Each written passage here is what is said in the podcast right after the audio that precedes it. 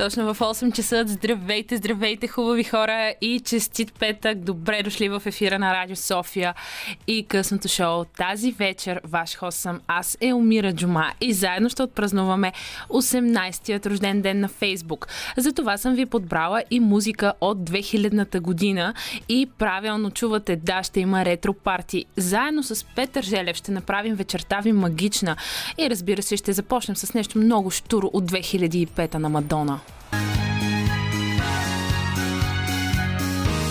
Радио София. Късното шоу. Селмира Джума.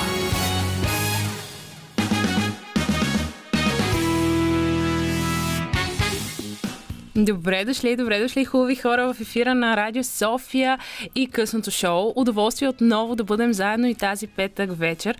Ръцете горе за нашия звукорежисьор Петър Желев, който тази вечер ще ми помага да звуча максимално добре в ефир.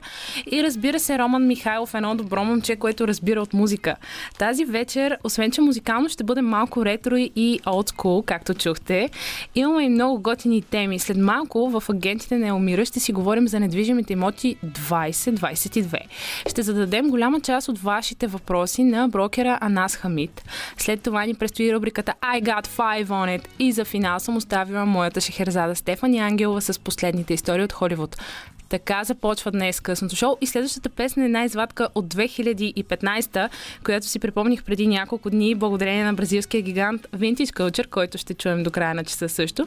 Но песента, която всъщност бележи клубния живот на 2015 и е обявена за песента на Ибиза за същата година, Rock You. Петър, давай! Ето така едно наистина много готино и лятно настроение, леко парти, все пак е петък вечер, няма как. Време е за агентите на Елмира и за начало на година смятам, че е напълно нормално да започнем да си говорим за недвижими имоти. Тук при мен в момента е Анас Хамид, който е менеджер на офис в една от най-големите агенции в страната с дългогодишен опит в сферата. Здравей, Анас! Здравей, Елмира! Ти вече си позната на нашите слушатели. Как си? Благодаря, добре. Ти как си? И аз съм добре, но а, се оказа, че има много въпроси към теб от а, наши слушатели. А, някои така доста странни, които дори не знаех дали се касаят към теб, но ти ми каза, че съвсем спокойно мога да ти ги задам. Но ще започна с, може би, първите, които са нали, а, най-често срещани. И то е какви са тенденциите при недвижимите имоти за тази година, 2022? Така, ние когато говорим за тенденции, а, те са обикновено следствие на някакъв тренд нали, в минало време. А, ние като търговци можем обаче да кажем какво ще се случи през 2022 на базата на това, което се случи вече през 2021 или на базата на минали години. А, нали, винаги има едно но, разбира се. А, става въпрос за, примерно, за всякакви изненади в примерно изненади в а, а, пазара на недвижими имоти, изненади при банково кредитиране, изненади при а, свързани с економиката, ако щеш политиката и така нататък. А, Подчертавам основните тенденции, които се забелязват нали, от минали години и това, което а, регистрираме ние на пазара като търговци. На първо място има все още безумно висок пазар и интерес за покупка на апартаменти и на жилища. А, след това имаме, вече усещаме, а, така да кажа, деликатен подход на, от страна на инвеститорите и строителите за при продажба и определяне на цени на апартаменти и ново строителство. Става въпрос дали а, при продажба на цени днес, дали тези цени утре инвеститора няма да бъде на загуба. Това разбира се заради постоянното покачване на цени на, а, на материали и на, на работна ръка като цяло. А, от там нататък а, а, забелязваме също така тренд в търсене на къщи около големите областни градове. Къщи и парцели за строителство на къщи, така като цяло. Но оттам идва и проблема, който забелязваме, че а, липсват качествени имоти вече на пазара от такава гледна точка. А, от, от както се стана пандемията, общо взето, а, тогава вече започнаха тези имоти да се изкупят и реално наистина не останаха в момента, може би така, така да кажа, а, годни за, строи, за бързо строителство имоти около София. Предполагаме, тъй като за последни 3 месеца а, така си остана и нали, а, в края на 2021 покачващ тренд, а, поне се надяваме вече малко да се стабилизират нещата, защото вече е време така поне да се усети малко спокойствие на пазара. А нас много хора обаче се питат а, дали в момента цените и също състоянието на недвижимите имоти е един балон. Дали ще се спука един вид този балон? Така, ние първо трябва да, първо трябва да кажа преди всичко, че през последните две години активността на жилищния пазар е световно явление. Той не е само в България. Той е в цяла Европа и в цял свят, ако щеш. Което е следствие на, нали, до голяма степен на пандемията, желанието на хора да инвестират в недвижими имоти и заради сигурността, която предлагат такъв, такъв тип инвестиция. И а, а, заради а,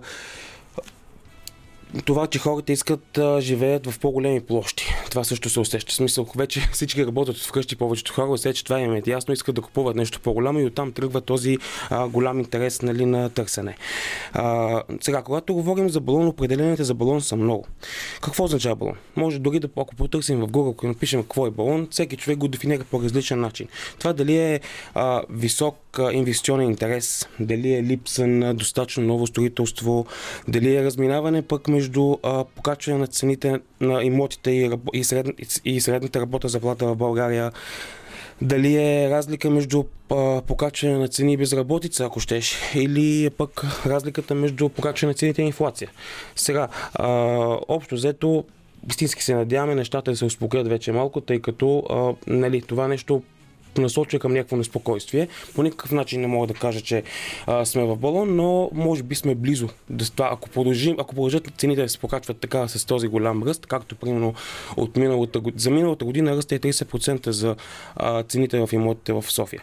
Което ако продължи така, може би може да стигнем до бон, но все още не сме там.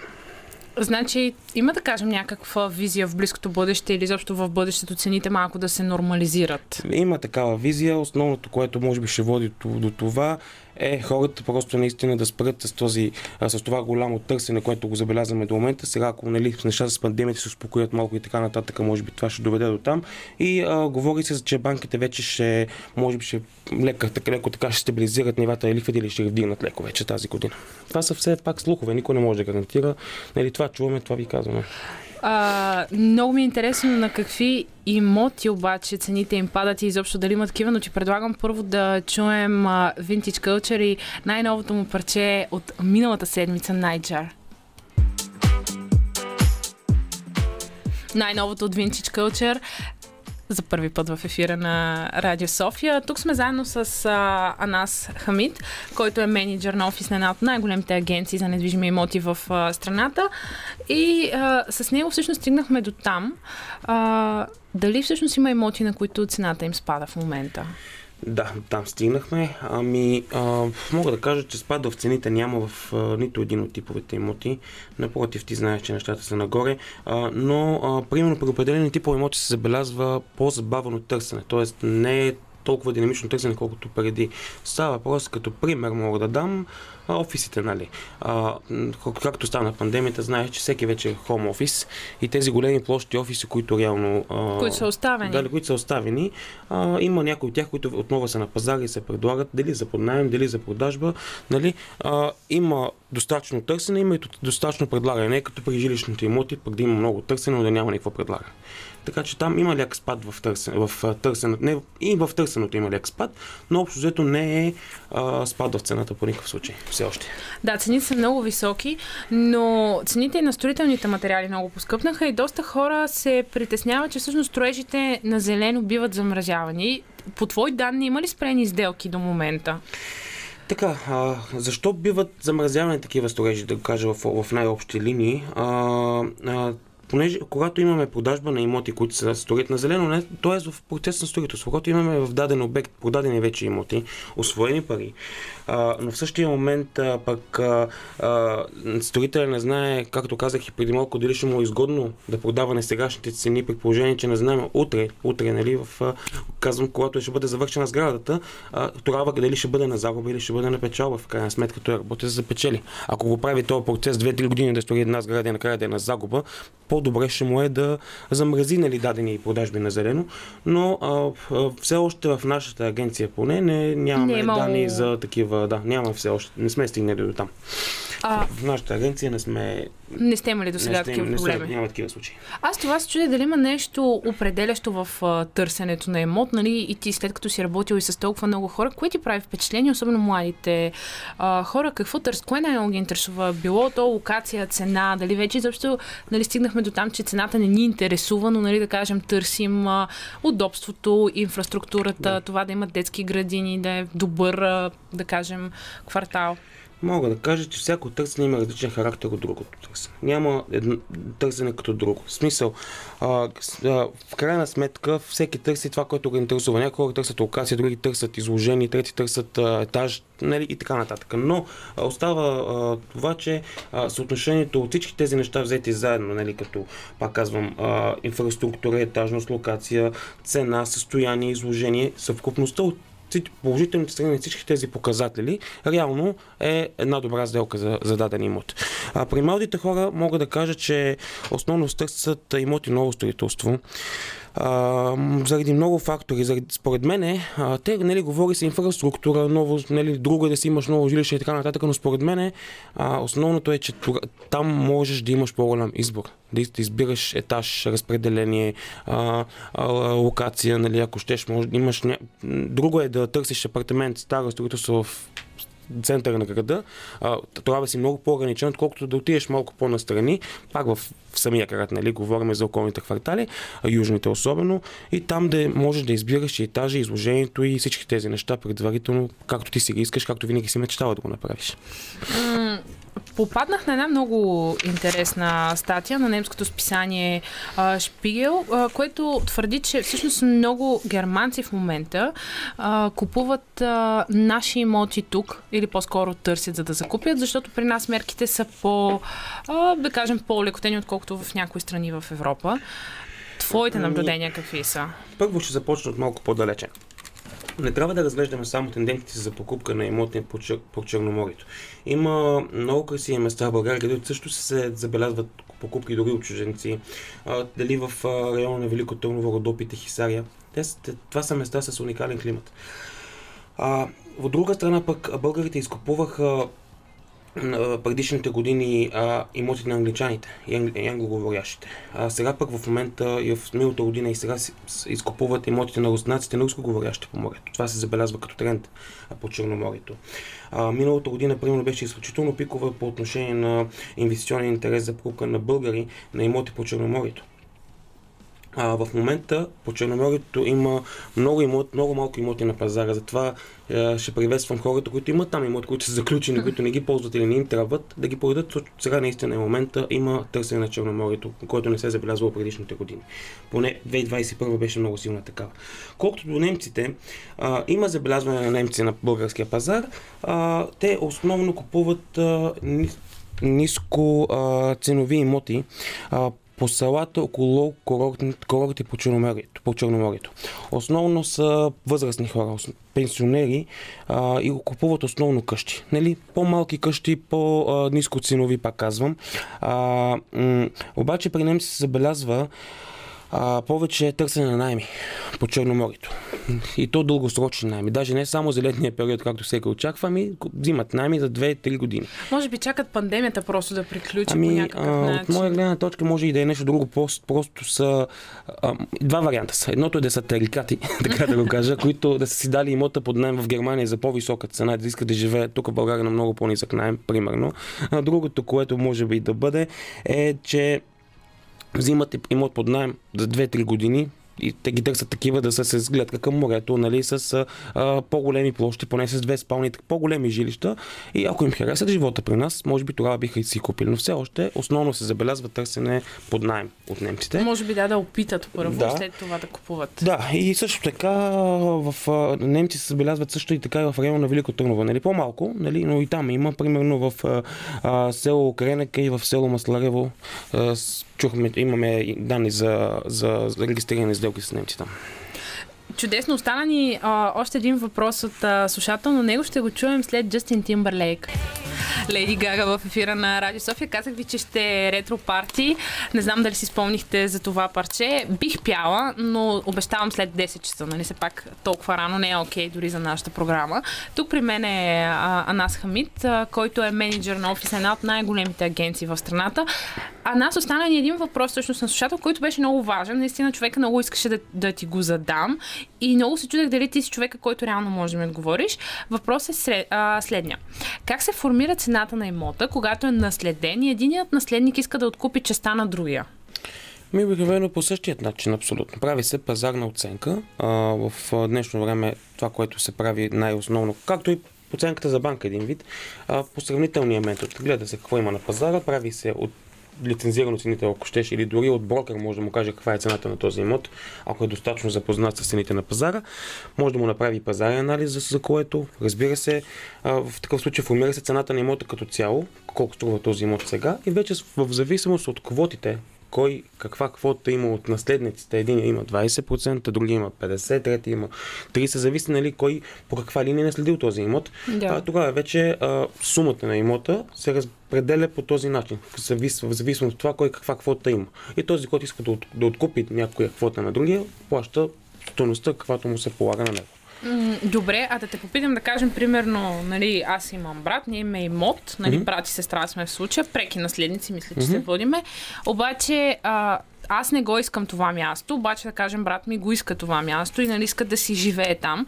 Обаче аз не искам да му го продам в тази ситуация? Има ли някакъв шанс? Не искаш да му продадеш имота, да. който мога ли да, да, мога ли да го прескоча него? Да. Мога ли първо, да го прескоча първо си длъжен да го предложиш на него. Той така, да откупи. Това е по закон. Да, това да е ако той не иска да, го откупи, тогава вече се минава през част съдия изпълнител, изпълнително дело. В смисъл, пуска се на публичен, публичен търг, за да може да го купи ако не е този, щом той отказва да го купи, да, го, да купи твоята идеална част някой друг.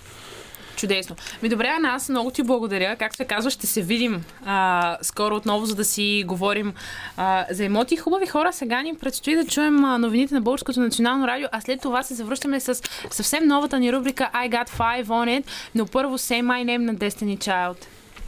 Radio 9 и 10 е хубави хора. Веднага след новините на Българското национално радио късното шоу продължава.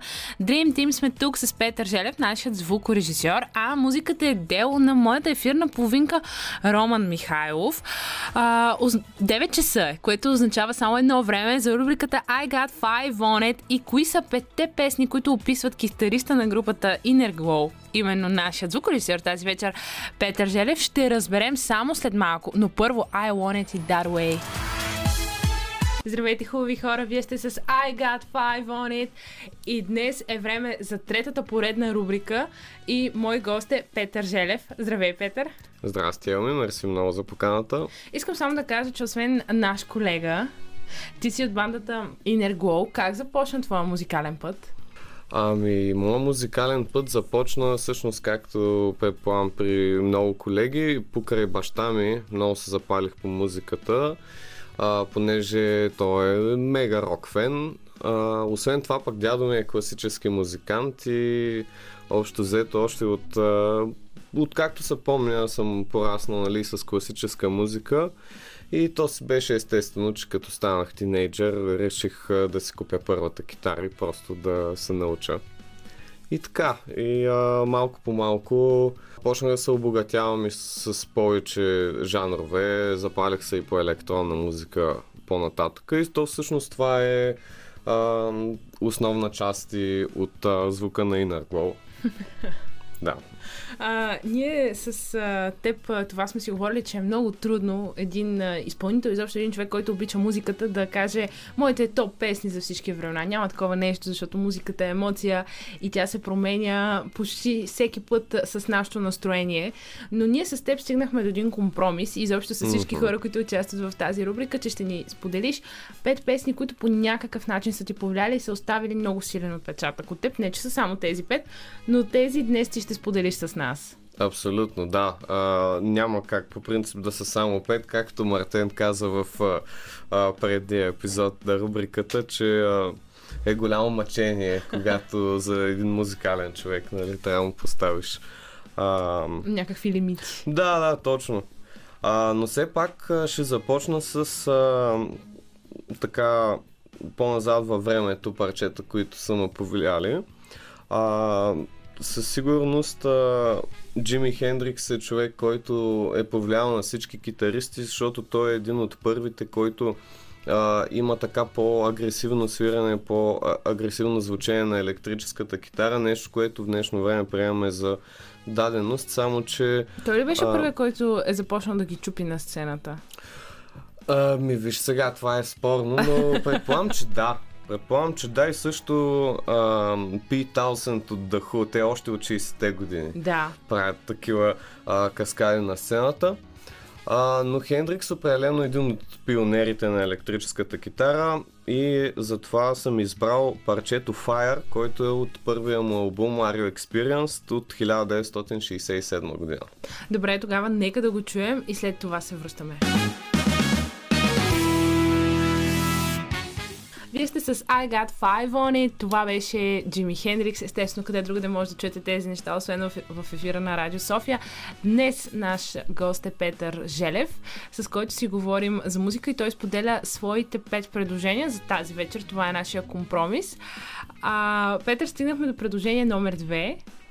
Така, второто е много интересно, защото а, всъщност аз се запалих по 80-тарска музика, а, така ли от 80-те години, малко късно в а, живота си. Тоест, а, преди много се кефех на, на по, по-рокаджийски неща, класик рок, по-скоро музика от 60-те и 70-те. Но има една компютърна игра от 2002 година, която е супер, беше супер популярна аз като бях малък. Казва се GTA Vice City. Естествено, всеки, който е, може би, между 20 и 30 години ще се сеща за какво става въпрос. Та тая игра се развива през 80-те години. Аз много се запалих от една песен, която съм избрал сега да пуснем. А, тя се казва Self Control на Лора Браниган. Това е много известна а, поп песен от 80-те и съм сигурен, че много хора не знаят как се казва и кой е артиста, но се е слушали много пъти.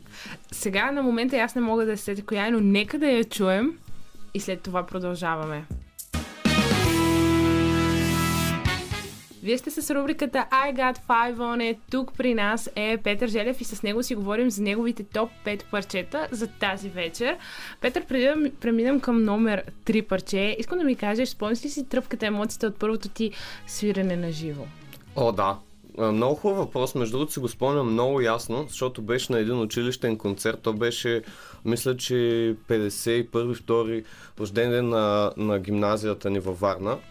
А, и с а, приятели от моя клас и от съседни класове бяхме сформирали първата си училищна рок група и всъщност бяхме приготвили изпълнения на, на Scorpions и на ACDC, нали, класик рок.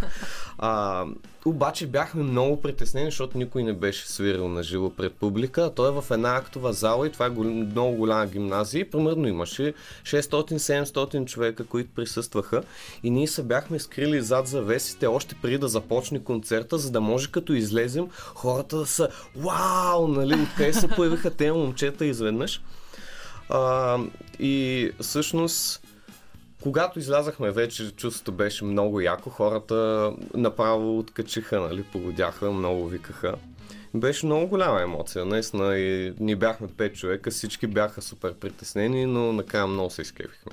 Е, супер. А коя е първата песен, която се научи да свириш? Всъщност първата песен, която се научих да свира е на Black Sabbath Paranoid. Аз по принцип бях приготвил вместо Хендрикс да а, чуем нея, а, но реших, че Джими Хендрикс е така а, по, може би, значима фигура в а, свирането на китара и заради това избрах него.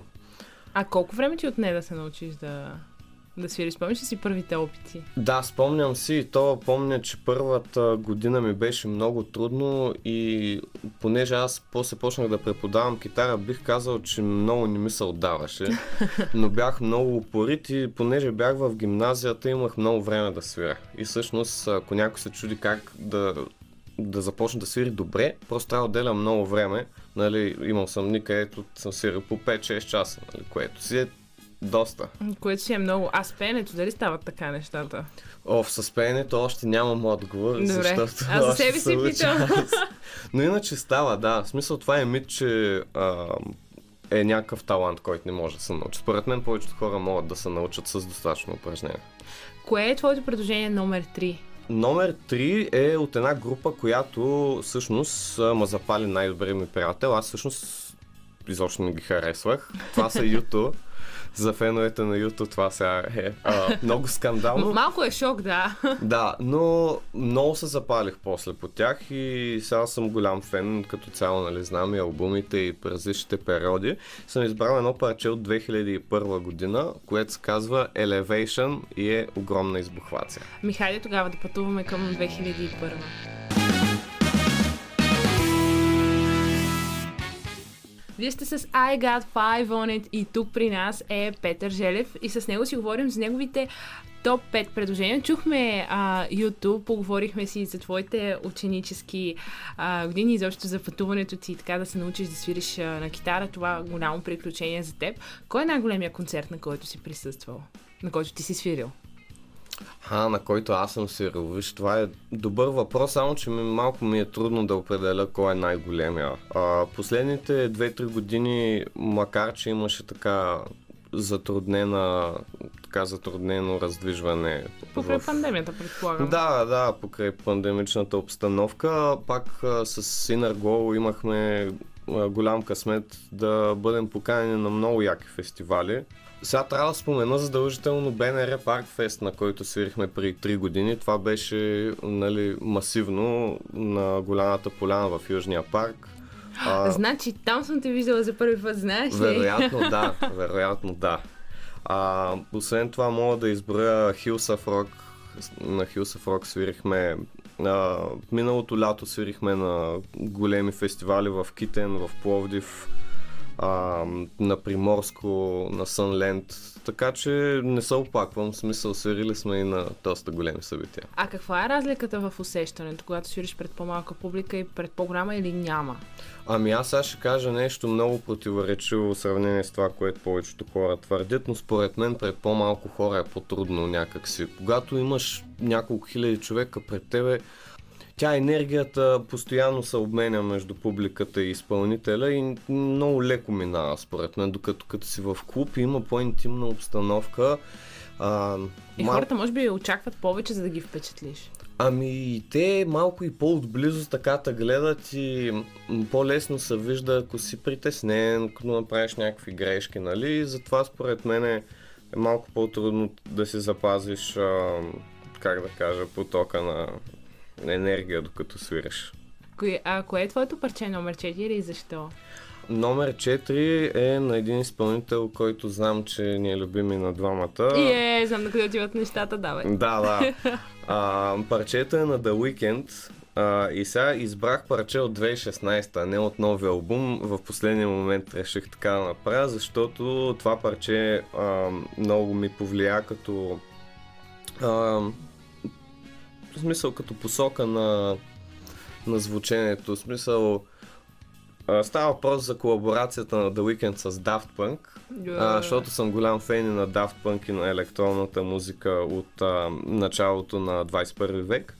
А, и парчето е Starboy. А, е, добре, много любимо, много любимо наистина за мен и за нашия ефир. Тогава The Weeknd, Daft Punk и Starboy.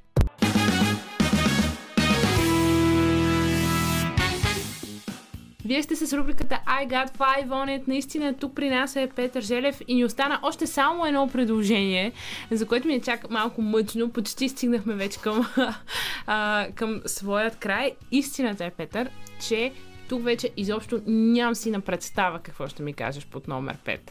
Преди малко чухме The Weeknd. Да, а, със сигурност нямаш представа. Аз гарантирам, че повечето хора. Guilty Pleasure ли е тази песен, кажи ми. Ами не, не, напротив, то е всъщност а, нещо много свежо, поне за мене, което открих преди няколко години. Това ми е най-любимата група.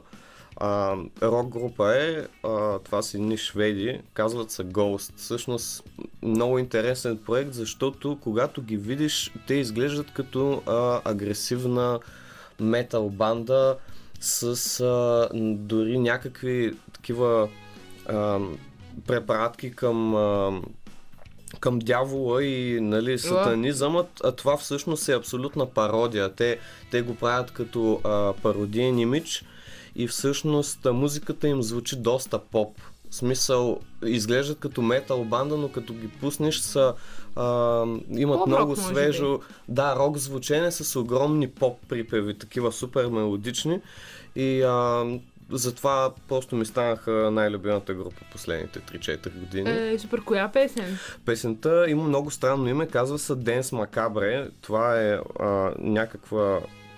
Не знам откъде идва фразата. Мисля, че е от някакъв филм или книга, но е нещо от school, със сигурност някаква препратка.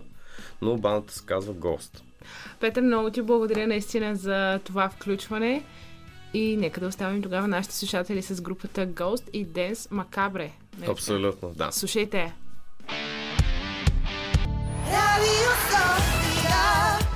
Веднага след новините на Българското национално радио късното шоу продължава Dream Team. Сме тук с Петър Желев, нашият звукорежисьор, а музиката е избор на Роман Михайлов. В студиото вече моята Шехерезада и е време да ни разказва приказки, но не от хиляда и една нощ. Ще си разказваме истински истории за хората, които са станали известни от малки. Днес ще започнем с Майкъл Джексън, Деми Лавато и Майли Сайрас, но преди това смятам да се върнем към една класика и то 50 Cent с Candy Shop.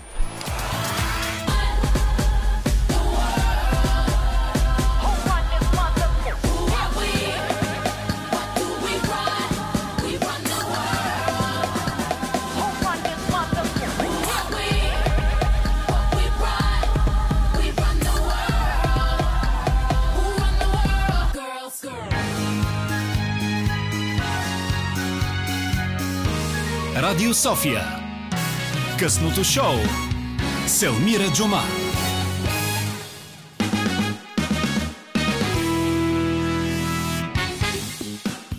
10 и 14 е хубави хора. Тук сме заедно с Петър Желев, Dream Team, ръцете горе, който тази вечер доста се изпоти за нашия, за нашия ефир. Музиката избира моята ефирна половинка Роман Михайлов и е време за среднощни разкази. Затова тук при мен е моята прекрасна шехерезада, леко руса, Стефани Ангелова, но го казвам, защото е доста и отива този цвят на косата. О, благодаря. Даже напоследък съм по-руса от а, обикновено. Здравейте, много ми е приятно отново да съм тук. Как си, Стефи? Ами много добре и даже това си говорихме с теб преди да започнем. Тази музика ме върна толкова назад. Днес, днеска сме на ретро парти. Много готино, още повече ме зарежда. Тези песни не знам от кога не съм ги слушала, обаче като излизаха, просто много избухвах на тях. Говорейки за песни, реално открихме, че са с uh, 50 Cent и Candy Shop. И двете се замислихме, че изобщо не сме осъзнавали, че Candy Да. Shop всъщност uh, става... Кенди нали, той с Кенди описва жена, а не бомбон. Но... Ами, дай на мен ми отне доста време, докато го това, това е един от осъзная. тия текста, които си... М- да, които след време обаче ги разбираш. Точно Дали, така, ти да, там обаче- някакви жени и не осъзнаваш, че това е бардак. Именно, изобщо. изобщо чак много време след това осъзнах, че това в клипа е бардак, че Кенди изобщо не става въпрос за бомбон. Обаче пък толкова много съм се кефила на тази песен, като излезе, просто тя беше супер вървежна. Е, как не? Но да, Но нищо, ние тази вечер реално ще продължим до края, до финала с теб да си пускаме и такива песни. Избрахме, а, с теб се, сме, сме се спирали на много интересна тема. Миналата седмица започнахме с тези хора, които стават а, известни като деца и започнахме с актьорите, а сега преминаваме към а, музикантите. Някакси много интересно ни се нареждат нещата. Бяхме решили първо да говорим за Майли Сайрес, Деми Лавато, която е нали, изключително така а, хайде не е агресивна, но изключително интересна личност. Нали, тя премина през много неща и всичко това се случи, разбира се, под прожекторите, под светлината на прожекторите. Но някак си е, може би най-редно да започнем с Майкъл Джексън, който е, нали, който си е краля на Краля попа. на поп. Да. Няма какво да кажем за Майкъл Джексън. Даже днес си говорихме в а, редакцията с а, другия ни звукорежисьор Петър Пейков обаче, а, който специално го поздравяваме. С него си говорихме точно за Майкъл Джексън и нали, за всички тези слухове, които тръгнаха за него вече. Особено след смъртта му нали, и сестра му дори съвсем наскоро излезе с а, изявление, защото сега нали, е модерно всяка една жена да каже, че е била насилвана по някакъв начин, нали, каже, че той е обиждал, че е била дебела, че я потискал в детството си, а реално той е дал много голям силен тласък за нейната кариера. Говорим за Джанет Джаксън. Но това е изцяло мое мнение. Но пък нека да започнем от детството му, Стеф. Той е наистина детето чудо в музиката. Абсолютно да. Факт е, че излязоха много неща покрай него. Аз също съм склонна да ги поставя малко под съмнение, защото като си известен и много неща могат да ти лепнат. Но той още от малък, той става известен още на 6. Той дори, не знам, не, не мога да си го представя това нещо. Ам, той е седмото от 9 деца, те са страшно много. И в последствие, много години след това, първо да кажем, че те всъщност основават една група. Джексън, The Jackson 5. Да, всъщност той е uh, The Jackson Brothers, след това става Five, след това си променят пак името The Jackson стават. Но в тази група Майкъл се включва, когато е само на 6 години. Всички забелязват, че той е много по-различен, по-ген по-талантлив е от всички останали. И в последствие, много години след това, той споделя, че баща им ги е насилвал буквално да се изявяват, да пеят, потиквал ги е. И той казва, че дори ги е тормозил. Това не е просто, нали, ти имаш талант, отиди, направи концерт, направи Нали, нещо. давай сега, сега ти е момента. Да, можеш да се развиеш, да постигнеш много, така няма ти трябва да отидеш там, трябва да печелиш някакви пари. И аз бях страшно шокирана, когато разбрах, че първите им участия са по нощни клубове, стриптиз барове, някакви такива места, на които аз не мога да си представя, че могат да отидат деца. Още повече, както казах, той е на 6. Ох, това, това и мен малко ме изненада. Аз не знаех, че са били стриптиз клубове а, и нощни барове. И това според мен е много голям стрес за всяко едно дете, нали? независимо дали си Майкъл Джексън. Но това, че имаш талант, аз и не смятам, че това е правилно от страна на родителите. Аз не съм родител. Нали, нямам право да съдя другите хора, които са родители. А, но според мен не е окей да насилваш толкова много детето ти, ако то не иска да направи нещо, дори да има талант. И според мен е така. Аз Детството също... е детство и то трябва да бъде изживяно. Не можеш да му го отнемеш това. Аз съм на същото мнение. Също не съм родител, също не мога да съдя, обаче не мога да си представя, че е мястото на едно 6 годишно дете е в нощен клуб. Какво прави то там? Къде му е детството на това дете? И в последствие се случват много неща с него. Той се променя изключително много, но в крайна сметка, като се върнеш назад в годините разбереш какво е преживял, вече започваш да осмисляш защо е стигнал до там, където е. Докъдето е. Ами всъщност, все пак, нали, той е изключителна икона и аз спомням смъртта му, която беше много голям шок. Шок. Точно преди турнето му Да. беше. То наистина беше шок за абсолютно всички. И нали, майка ми, която между другото тя е отраснала с песни на Майкъл Джексън. Тя наистина е била голяма фенка. А, доколкото знам, тя е имала плакати, а, плочи, изобщо а, касетки и даже тя ми е разказвала нали, точно за това романтично време, в което хората от радиото са си презаписвали касетки и нали, от друг някой ти дава касетка, ти я презаписваш на твоя, на твоя лична. Кога обаче Майкъл Джексън се разделя от uh, The Jackson 5?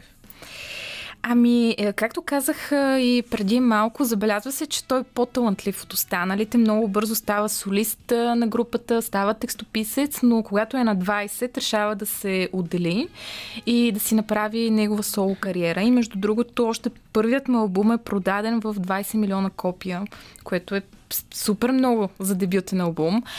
Но Джаксън манията по него е е през 82 година с албума Трилър.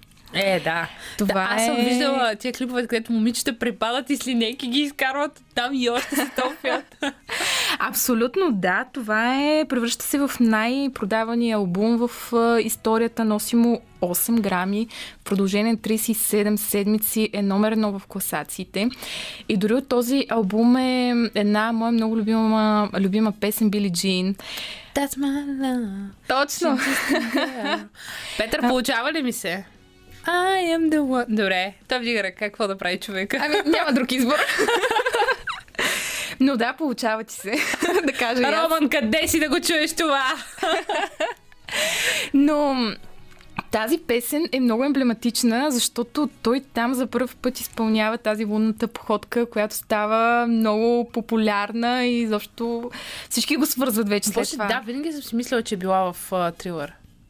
Ами, аз знам, че на участие на Докато пее Били Джин а, за първ път я изпълнява и освен това Били Джин клипът е първият клип на Чернокош, излучен по MTV. Огромен пробив, според мен. Добре, преди да продължим вече да говорим за Майкъл Джексън, който е нещо отделно от The Jackson 5, ти предлагам да чуем ABC на The Jackson 5, сега в ефира на Радио София.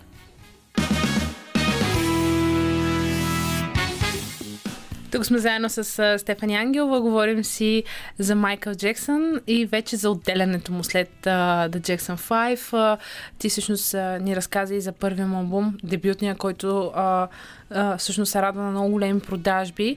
А, как след това се разраства неговата кариера? Ами, както казах, след трилър някак си тръгва нагоре и сякаш нищо вече не може да го спре. Следват много турнета, много песни, много награди. Ще кажа само, че на, през 1993 година а, на 35-та церемония по връчването на грами той получава наградата Жива легенда. И това нещо го гледат а, милиард и 200 милиона души по света. А няколко години преди това, през 89-та година, става артист на десетилетието. Просто не знам какво друго бихме могли да, да кажем за него и за успеха, който той постига. Аз също, понеже ти каза за твоята майка, се сещам, че съм събирала негови плакати, слушала съм негови песни и даже, между другото, появяват се страшно много нови изпълнители, много от тях са добри, но аз все, още си мисля, че не са достигнали тази висота, която той достига. Не, но между другото той повлиява изключително добри от сегашните ни изпълнители. Веднага се сещам за The Weeknd, който всъщност Така е. първия кавър, може би, ако не се лъжа, който пуска е точно на Dirty Diana, която ти споделих, че пък аз много харесвам като а, песен, но нещо интересно пък и аз сега, на което а, попаднах, всъщност през 92-а габонско племе дава титулата Принц Майкъл Джексън. Да, да, да, това и аз. Сещам, че го прочетох, не знаех, че е принц. и, аз, и аз не знаех, това, браво, браво. Ами няма лошо. и аз искам да съм принцеса, ама никой не ми дава. Аз ти я давам, ти си, ти си моята шехерезада. О, Какво благодаря ти. искаш? Благодаря Принцеса ти. на късното шоу. Много мило. Ето сега и ти си принцеса. Добре, Стефи, всъщност, ам, ние в предишните истории нали, стигнахме до момента, в който по някакъв начин нали, звездите стигат до субстанции. Факт е, нали, че Майкъл Джексън е злоупотребявал до някъде с ам, хапчетата, които са му предписвали. Ами да, и той и него не го подминават тези лоши неща. А, Славата, може би, защото когато станеш много известен, не всеки ти иска доброто. това от една страна, от друга, а, точно това ти споделих и преди да, по време на песента, когато го обвиняват в блудство с, а, с дете, той тогава това нещо го из, изживява така много емоционално, а, изпада в депресия, тогава започва да пие хапчета, антидепресанти, всякакви такива не много хубави неща, пристрастява се към тях, тогава отслабва и започва пътят надолу бих казала. Не в музикално отношение, може би В по-скоро емоционално. да, емоционално лично отношение. И вече, както каза и ти, много слухове тръгват а, за начина по който изглежда, за това с децата. Дори до момента вървят някакви такива дискусии, бил ли е педофил, не е ли бил. Да, това и може би мен това пък, което най-много ме изнервя е, че нали, особено след смъртта му започнаха да се правят някакви документални филми, а, нали, ам, някакви изказвания на някакви хора, които преди това изобщо не са посмяли да го кажат това нещо. Нали, реално, ако ще нападаш по някакъв начин един човек, е редно да го направиш, нали, докато, докато е жив. Ами, аз също не мога да си обясня защо след смъртта му се породиха всички тези дискусии. Факт е, че той обръща страшно много внимание на децата. той а, около 300 милиона, може би и повече, а, дава за благотворителност и то по-голямата част от тях са за деца. А, кани много деца безплатно на неговите концерти. А, построява Неверленд, Луна паркът, а, в който може да отиде всяко едно дете, включително а, той слага съоръжения за такива деца с а, проблеми и те да могат да се качат на увеселителните на Венското колело, на въртележките и така нататък. И не Това знам, наистина е доста голям жест. абсолютно, аз от една страна си мисля, добре, може би това да е било някаква маска, зад която той се крие. Това е нещо, което може би никога няма да разберем. Абсолютно да, но пък от друга страна той, този крах, който преживява след това обвинение, толкова емоционално го приема. Някак си не знам, не съм склонна да го обвиня. Аз също не мога да повярвам. Аз съм от тези хора, нали, които не, не вярват в това. Ти обаче ми сподели нещо много интересно по време на песните, че всъщност операциите му, които са, започват заради злополука. Ами да, аз не го знаех това нещо, И аз защото не знам и супер интересно ми стана. той покрай това има много дискусии заради начина по който изглежда, но първата операция на носа е, а, защото по времето на един танц той пада и, и пада много лошо и се щупва носа. И тогава за първ път си оперира носа. Първата операция не е много успешна. Той се оплаква, че не може да диша. След това последват много операции. Той достига до този, до, до начина по който в последствие изглежда. Даже носа му мисля, че е един от най-обсъжданите от външния му вид. А, в последствие по време на една реклама, снимането на една реклама, а, а, запава се част от косата му, получава изгаряния и така прави първата си операция на, на лицето. Не, нали, не, на, той носи е част от лицето, Да, да. да. Но така е другата операция. В последствие го диагностицират с витилиго. Да, това заболяване, дето е с По петната кожата, да. по кожата. Да, и той започва, той, той е много притеснен от това заболяване и започва да се бори с него, опитва се да, да го прикрие по някакъв начин и затова всъщност става толкова бял. Защото той, той е много бял вече в последните си години. Даже има всякакви спекулации, че е спял в кислородна камера, че си избелвал с не знам си какви уреди, Това кожата. наистина, виж, да, до какво тези жълти новини, до какво могат да доведат и също да създадат един имидж. Аз това си мисля, може би колко психически е потискащо а, за един човек непрекъснато за теб, понеже той е супер звезда, той е той е Майкъл Джексън, нали? Той е краля на попа. Той е вдъхновил толкова много хора, защото толкова много е дал на музиката, че и нон-стоп, като излизат някакви новини за теб, слухове, това със сигурност те натоварва. Психически ти да нямаш почивка, хората да те следят, нали, да ти обясняват ти си педофил, ти не си педофил. Гледай сега този каква операция на носа, пък той трябва да си направи тази операция на носа. Ами, именно и аз мисля, че славата, просто славата не прощава на никого. И Плащаш си цената, за да си толкова известен, да си толкова добър. Просто трябва да има баланс. И според мен, което е жалко, защото той просто е наистина талантлив. И за мен беше шок, когато обявиха смъртта му и обявиха това, че в стомаха му са намерени само хапчета. Аз не мога да си представя на какъв стрес трябва да си подложен, а, за да си постоянно на антидепресанти, да, да, да си пристрастен към това постоянно да взимаш някакви хапчета, да, да не взимаш храна.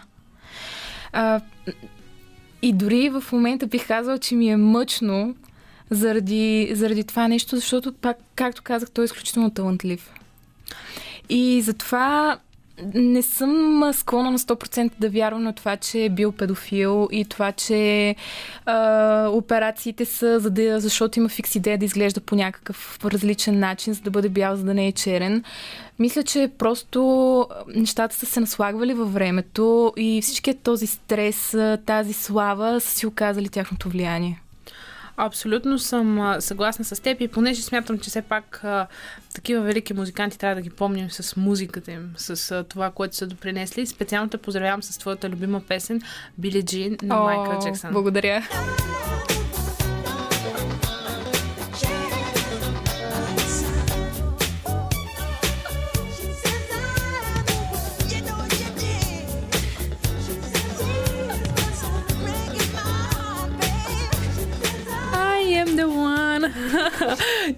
Точно така. Аз ви казах, че ще пея след 10, Така че съм ви предупредила хубави хора. Вие сте с късното шоу. Аз съм Елмира Джума. Тук при мен е Стефани Ангелова. И си говорим за хора, които стават известни още като деца. Днес са, са музиканти. Говорихме за големия Майкъл Джексън. Каквото и да кажеш за него, винаги ще е малко, защото просто в музикален план този човек е направил това, което доста хора не са успяли да направят или в момента се учат от него и се развият по някакъв начин. Били Джин чухме песента, на която за първ път е изтанцува луната походка, нали така, Стефи? Да, и първия клип на Чернокош излъчен по MTV. Боже, какво беше MTV преди? Какво е сега? Но няма значение. Ще, ще направим специална тема и за това. Да, наистина. И тогава даже и ще може да ни се обадите вие да ни разкажете как си спомняте вие MTV изобщо цялото това изживяване. Сега се насочваме към друга такава звезда, която става известна още като дете, обаче преживява наистина много трудности. Това е Деми Лавато. Да, и при нея метаморфозата, промяната е просто... Нямам думи. Аз дори като гледах нейни снимки, докато се подготвих, не можах да я позная. Много, да, и аз сега а, точно разглеждам а, статии за нея, снимки и наистина това малко сладко момиче, което тя в Тя е много сладка по принцип. Камп Рок ли всъщност? Да, да, да. Там, си спомням, че с братчета Джонас Петър така поглежда. Гледал си го, нали? Добре, казва, че не го е. Ама май го е гледал. Аз си го спомням, те даже там... А, не, всъщност... А, с Селена Гомес са в Барни и приятели. Защото си спомням, че те двете с Селена Гомес с, Майли Сайрс нали, тръгнаха горе-долу по едно и също време, но Тръгнаха. да... Майли Сарас от Хана Монтана, но за нея после. Да, за нея после, но да, права си, че там а, е, така и застига голямата слава. Обаче и при нея нещата не, не са много добре. Тя, тя, тя, между другото, освен, че е много сладка, а, израства в много консервативно семейство а, и е много нати с религията. Ходи на църква. А, възпитана е така в християнски ценности. Вече след това аз не мога да повярвам за всичко това, което и се случва. Но при Тя нея... е имала доста труден живот, въпреки че е станала известна. Нали? Много хора си представят, че това да станеш известен е много хубаво, но всъщност, може би последните два пъти тук с теб, като си говорим, показваме точно обратното. Ами да, тя, тя между другото още на 7 години ам, преминава към домашно обучение направо, защото много са е тормозили в училище. Тя тогава вече започва някакви изяви, започва свири на пиано, свири на китара, изявява се и много са и се подигравали. Тя не издържа на този тормоз и минава на домашно обучение. Впоследствие даже става лице на една такава организация, която се бори с насилието в училище.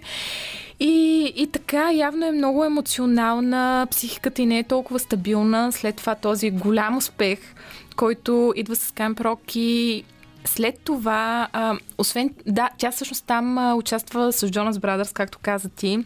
Има връзка с Джо Джонас. И Тя май е за доста за кратко. Аз не си спомням да е продължила много дълго време. Аз тогава ги следях е. тези неща. За кратко е обаче, те след като се разделят, тя тотално рухва и тогава за първ път а, влиза в клиника.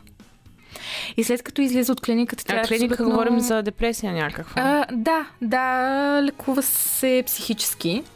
Впоследствие вече влиза и в други клиники за, Да, за наркозависими и така нататък. Но тя още тогава ам, казва, че не се чувства много добре, ам, бори, бори се с болемията, защото тя не се храни. А, впоследствие, когато излиза от клиниката, тя, тя е много напълняла. Ам, много и се подиграват. Тя посяга към Това можеш ли си представиш наистина по медиите, нали, тези точно жълтите вестници, които следят толкова изкъсо а, м, звездите изведнъж, нали, някой като напълне, това ти е новина за първа страница.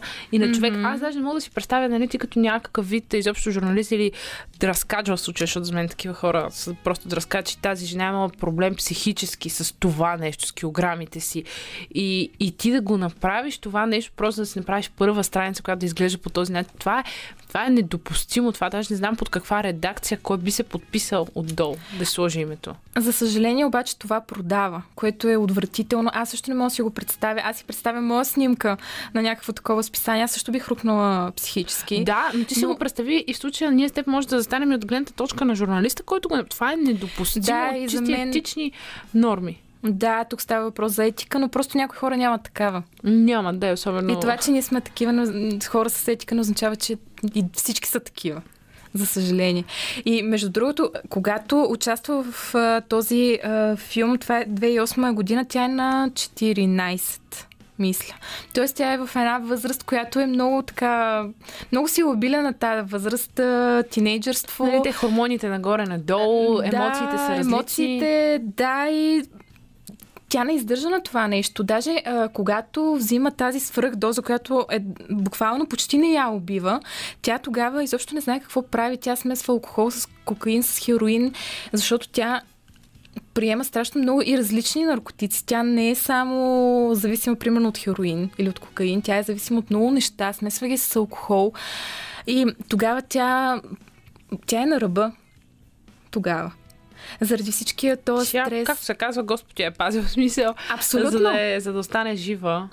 Абсолютно да. А, в последствие, а, понеже излязоха и два документални филма, един е от 2012 Stay Strong на MTV го излъчва, другия съвсем наскоро 2018 година. И тя споделя, че на два пъти е била изнасилвана. Тогава, когато взима тази свръхдоза, е изнасилва нейния дилър, защото вижда, че тя, тя не знае къде се намира. Мале. А, пък а, първият ти, първият път, в който прави секс, също твърди, че е изнасилена. Тия неща също я белязват. Със сигурност. Това как И аз си казвам, каква психика да. трябва да имаш, за да издържиш на, на всичко това. Наистина, наистина много жестоко. Тя даже и в а, последно време нали, доста се промени и а, относно нейната сексуалност или по-скоро ориентация в момента. Ами да, тя освен, че изглежда физически много различно, вече няма нищо сладко в нея. А, Да, къса коса. Поне веждите са хубави. Но да, тя обяви, че е пансексуална. Аз си признавам, че не Което, знаех. да. Какво Искам е това? нека, нека да го обясним това нещо. Може би късното шоу е точното място, където да го направим. Ами в първи момент си помислих, че това означава, че си бисексуален, че харесваш а, и мъже и жени. Обаче не е това, защото бисексуалните хора харесват мъже и жени, т.е. хора, които се определят като, мъже, като мъж или като жена. Да, да си пансексуален означава да харесваш хора без значение те как се определят. Т.е. аз може да съм жена, но да се определям като мъж. Защото знаеш, че в момента всеки е свободен да се определи както той пожелае. Да, много, много сложни стават така нещата. Да, аз също, също не го знаех и ми е много трудно да го приема, но да, тя се обяви като такава. А значи това са тези хора, които цъкват, нали, мъж, жена или друго. Да. Тя е в другото. Окей. Тя е другото. Общо взето, да. И освен това обяви, че е а, полово флуидна и не бинарна. Тоест, тя не иска да се обръщат към нея не само към като тя или нея, или той, или нещо такова. Тя иска да се обръщат към нея с те или тях. Не знам. А наистина в последно време може би се научихме, че е важно да, нали, наистина да уважаваме избора на другите. Ако това по някакъв начин не я успокоява и може би по този начин е открила себе си, нали, не може да я съдим, защото е факт, В крайна че, сметка, да. Факт, че просто живота й е бил много, много тежък, чисто емоционално, нали, тя наистина получава а, много голяма слава, нали, популярна е, разбира се, талантлива е. Ние сме гледали филмите и знаем песните й. Дори и само след малко ще чуем една от най-известните й песни. Но фактът, че проблемите с наркотиците, това нещо да го преживееш, аз не знам в момента тя справила ли се с този проблем. Ами, Така, и така, казва. и така, да. А, окей. Тя постоянно влиза в клиника, излиза, поправя се, след това пак залита. Много е трудно положението. Но аз съм си извадила а, две нейни изречения. В едно интервю тя казва, живях в лъжа. Много е трудно, когато живееш заобиколен от хора, които ти казват как трябва да изглеждаш. И си давам сметка на какъв а, психически стрес, а, очевидно и физически е била подложена, затова ти си права, че може би не трябва да я съдим, ако наистина в това е намерила отеха, намерила е себе си. Спокойствие, може би, защото наистина ние знаем, особено от 2000-та, там, когато е хероиновия шик, нали, супер слабите жени, което е, нали, сега пак до някъде благодарение на нали, сестрите Кардашиан и изобщо така по-оверсайз моделите, нали, отново се върна до, до някъде, да кажем, пишната форма, нали, или както много хора казват, по-нормалния вид на жената. А, докато преди е било задължително да бъдеш в един размер, а, да, нали, както се казва, плоски отпред и отзад и навсякъде, което това, нали, ние знаем, че хората сме различни, няма как всички да бъдем еднакви, всички да бъдем еднакви килограми, всички да бъдем някаква височина. Просто за това е толкова красив света, защото всички сме различни. Абсолютно. И нали, в нейния случай силно е било доста трудно нали, тази борба с килограмите, тя да поддържа нагоре-надолу. М- така че, нали, ако наистина това, че е пансексуална и доставя удоволствие а, и точно намира спокойствие, наистина. Не, не бива да Дано. съдим. Да, дано намери а, пътя за себе си. Стефи, между другото, този път не мога да повярвам, че толкова бързо мина часа. Аз също. Разказа ни, да, сега разказа се ни обърнах само две истории, да, и аз не мога да повярвам, но а, много благодаря на Петър Желев, който тази вечер беше наш звукорежисьор, Роман Михайлов, който избра музиката Стефи, благодаря ти на теб. И аз благодаря. И сега, разбира се, продължаваме с а, Деми Лавато Cool for the Summer.